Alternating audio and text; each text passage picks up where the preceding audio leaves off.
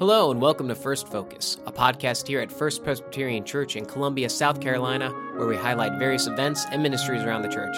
My name is Scott Hull, a member of First Presbyterian Church, and one of your hosts.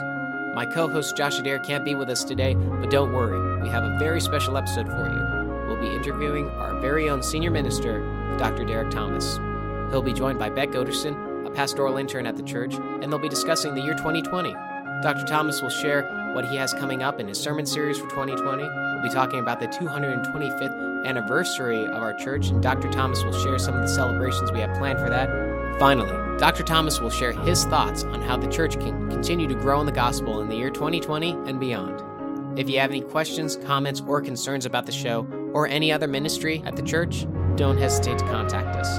You can find all of our contact info on our website, which is firstprescolumbia.org. That's firstprescolumbia.org or on our app. Let's get to the conversation.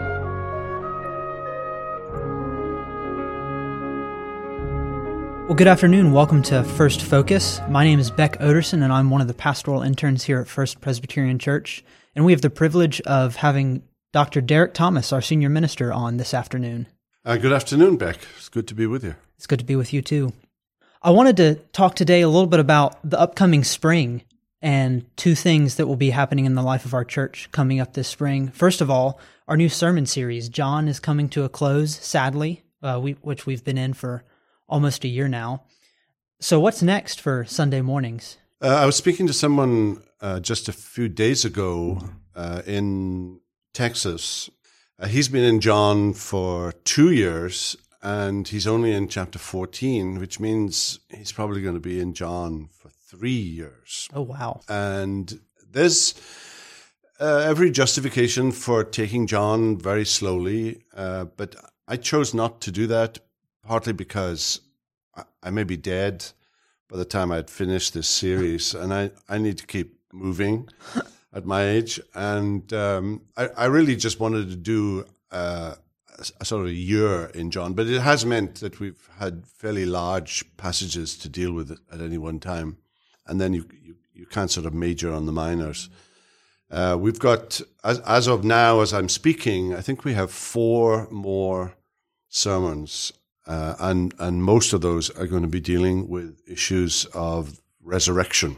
Uh, so it'll be like Easter in in February, uh, and um, looking forward immensely to talking about the resurrection.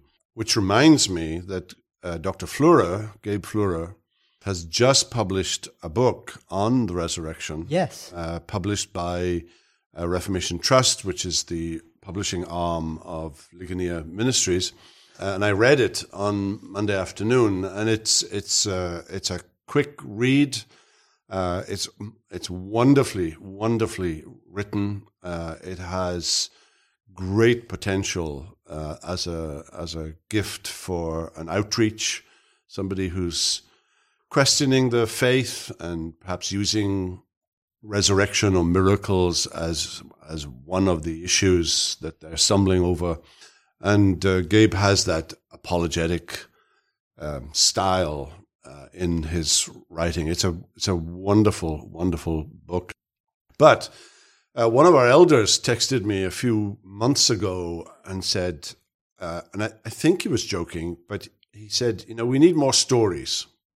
But by which I think he meant that sometimes uh, passages of scripture that are deeply uh, personal and that narrate uh, events in people's lives um, are, are also ways in which we can communicate. And um, and I've been in a gospel now for a year, and I've and I've been in more sort of Pauline uh, do- doctrinal uh, passages uh, and so on. But I haven't actually preached biography for quite some time. So we're going to begin a, a, a new series. Uh, there'll be 15, I think, in the series. So it'll, it'll lead up to the summer called uh, Heroes and Villains, uh, lesser known characters from the Old Testament. So I'm, I'm not going to take people like Abraham or Jacob or Moses or David, not, not characters that everybody knows about. But I'm going to take some of the lesser ones, like like Cain, and Absalom, and um, Mordecai, and uh, Goliath, and uh, Gehazi, and Ehud, and Achan, uh, and Jabez, and, and a few others. And we're going to look at them exegetically, of course, from uh, from the scriptures, but uh, it'll it'll be more uh, it'll be more of a story approach. But I'm looking forward to it. It'll be something very different from what we've been doing in John. And Gabe is heading into a gospel in the evening. I believe he said Luke, but but don't hold me on that. So so it'll be in contrast to to that.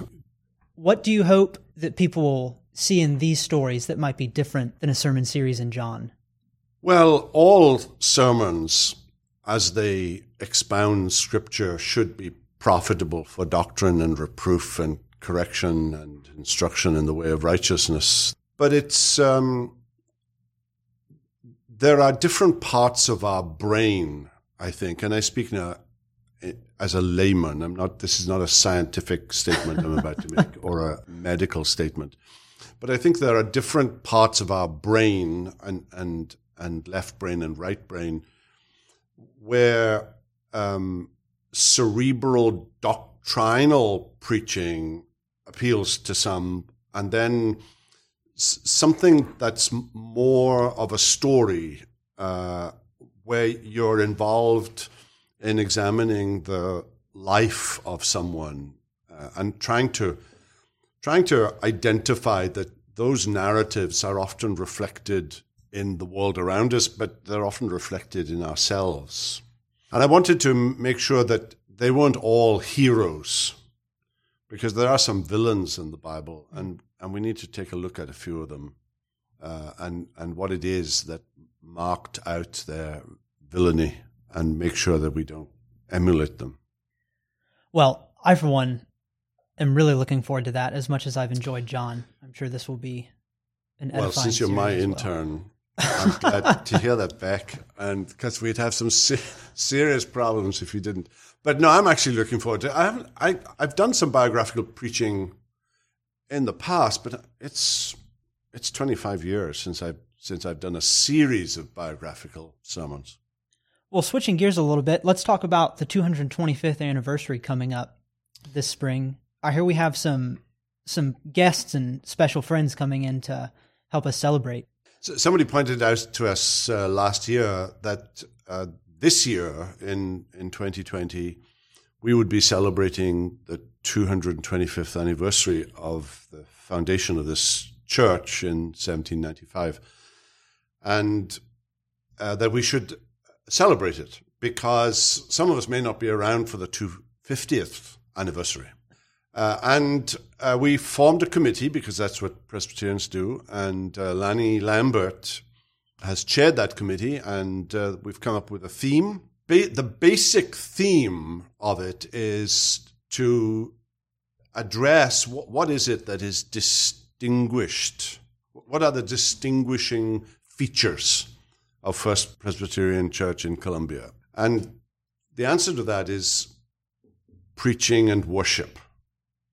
I think that's a, that's our distinguishing feature. We're bringing in two dear friends of mine, uh, Sinclair Ferguson and Bob uh, Godfrey, and both of them are uh, teaching fellows at Ligonier Ministries, uh, along with myself. And uh, there will be a musical evening uh, on Thursday evening where uh, Dr. Cole and, and Thomas and our wonderful choir uh, will do something quite spectacular. There is a golf tournament.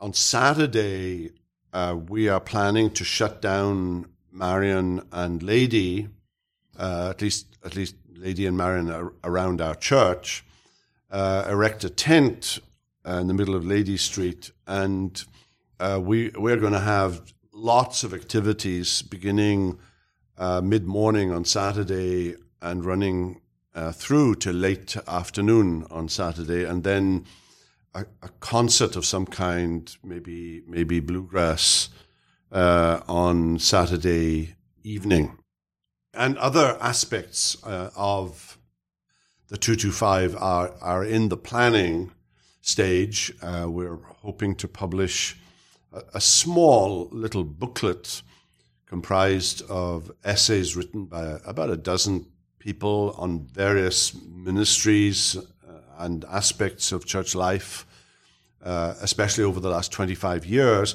Our, our church history uh, that David Calhoun wrote uh, stopped in 1996. And so 25 years has gone by since then. And, and we want to try and summarize what's happened in those 25 years and, and then anticipate maybe where we would like to see the church 25 years from now and uh, what would need to be done in order to achieve that. And, and so a little bit of looking back, but also very much looking forward, that by the grace of God, we may be able to continue um, what, what we have begun, uh, and that we will remain faithful to the Lord and to His Word uh, and to what uh, Christ wants from us as uh, a church here in the city of Columbia. Well, it sounds like this is all shaping up to be a proper Earth Day celebration, and there certainly is a lot to celebrate in our church. As we look back over the, the last few years in your time here as senior minister, what are some ways that you've seen the Lord's faithfulness to our church? Well, I continue to uh, observe just the reverential quality uh, of our worship. And I experience a lot of worship services in other churches, and um, I think that what we have uh, is an enormous blessing. It belies the allegation that in order for a church to grow, you have to accommodate to the culture. And, and I don't think that that's true at all. It takes work to um, educate folk as to why we worship the way we do. And, and this is not uh, this is not at all to suggest that, that we do worship right and everybody else does worship wrong. That that's not the point at all. Um, but but we do have a commitment to a fairly traditional form of worship, and there are reasons why we do it that way, and we want to we want to maintain that for future generations. Our church continues to grow. Uh, in the year 2000, there were 1,000 members. In 2010, there were 2,000 members. And now in two, 2020, there are 3,000 members. And we don't know where the trajectory is going uh, in the next decade and, and in the period after I'm gone and when there's another senior minister here uh, as to what that looks like. But um, we have we have considerable blessing. I, I, think of college ministry that has begun that, that has been very effective. I think the purchasing of the bridge uh, and and its transformation was visionary on the part uh, of the elders. Uh, I, I, think that the mentoring program that that occupies maybe 250, 300 men and women uh, in the church has been a, a considerable uh, blessing. Uh, I, I think that there are aspects of ministry and counseling uh, that we've given far greater emphasis to in recent years that, that has been of enormous help to many, many, many uh, church members and, and families. And, and we continue to wait upon the Lord and uh, not to presume. But it's not by might nor by power, but by my spirit, uh, says the Lord. And, and we need to keep on uh, looking to the Lord for Him to grant His blessing upon us. Well, thank you. There certainly is a lot to be thankful for in the last few years of ministry at this church. Finally, as, as we're wrapping up, you mentioned earlier that a lot of the 225 celebration is a celebration of the past, but it's also a looking forward to the future. Could you say a word about, or maybe a word to ministry over the next 25 years and where you hope to go for this church? Well, we can no longer presume, I think, that simply um, doing what we've been doing will remain the most effective thing. And, and my guess is that as our culture becomes increasingly hostile, becomes increasingly postmodern or late modern, and that all may change, but the, certainly the trajectory at the minute suggests that the future may get difficult for the church and, and difficult for a variety of social um, issues. The stance of the church, which, which is the stance of the Bible on gender, on sexuality, on marriage between one man and one woman, uh, on the LGBTQIA issue. I mean, all of those are flashpoints. Um, we remain committed to the Pauline um, uh, instruction uh, with regard to male leadership in the church. Uh, so, so, we don't have women elders in the church, and that puts us at odds. Uh, it puts us at odds with our culture, but it also puts us at odds with the vast majority of Christendom that has succumbed to the pressure of the culture. And so those sort of issues, I think, will continue to add considerable pressure to the church. My guess is that the church will have to give more attention than it has in the past to areas of apologetic, to answering the, the criticism uh, of so-called scholars uh, who constantly uh, criticize the Bible, Scripture, how the Scripture came about, what it teaches, how you interpret Scripture, what are the postmodern hermeneutics uh, that interpret uh, what is true and what is false, and, and so on. And I think that that simply doing what we've done in the past is probably going to be inadequate, and, and that we need to be ahead of the curve. I think, and and we need to anticipate, and we need to give a reason for the hope that lies within us with meekness and godly fear, and that means that we need more guys like you, Beck. uh, well, we need we need future ministers of the gospel, future uh, scholars and pastors and and and, and teachers um, because the church needs them. The church has always needed them, but it will most certainly need them. I think uh, in a culture that is that is increasingly hostile. Well, thank you. I think that is a good word. And if guys like me are able to accomplish anything in the future, it will be because of men like you and, and your example to us. And we're really thankful for your ministry here. Well, you're kind. I, I do think that it was easier for me to do ministry 40 years ago than if I was beginning again at 25 in in 2020. There were issues 40 years ago that you could just take for granted. Uh, and uh, and I was in a culture that was largely sympathetic to the church. At least it tolerated the church, and uh, that that is not the case anymore. I think that's true. And as I've heard you say many times before, I think guys like me, as you said, uh, going into the future, if we do one thing, it's that we will need to look up and see only Jesus in the picture every day of our ministry. And I would say to the church, and and by that I mean those listening to this podcast, um, you know, that you should really uh, pray for and encourage uh, our seminary students and our interns uh, as they become the leaders of tomorrow, uh, and that God would have His hand upon them and, and keep them and keep them faithful and make them strong uh, in the faith. Well, thank you. This has been an exciting conversation, and I think there's a lot to look forward to in this spring and the next sermon series and the 225 and the next season of life at this church. So thanks for sitting down and talking with us this Thank afternoon. You. You've been listening to First Focus. On behalf of Dr. Derek Thomas, Beck Oderson, as well as all the other staff here at First Presbyterian Church, I'm Scott Hull. Thank you for joining us. If you have any questions or concerns about the show or any other ministry at the church, don't hesitate to contact us.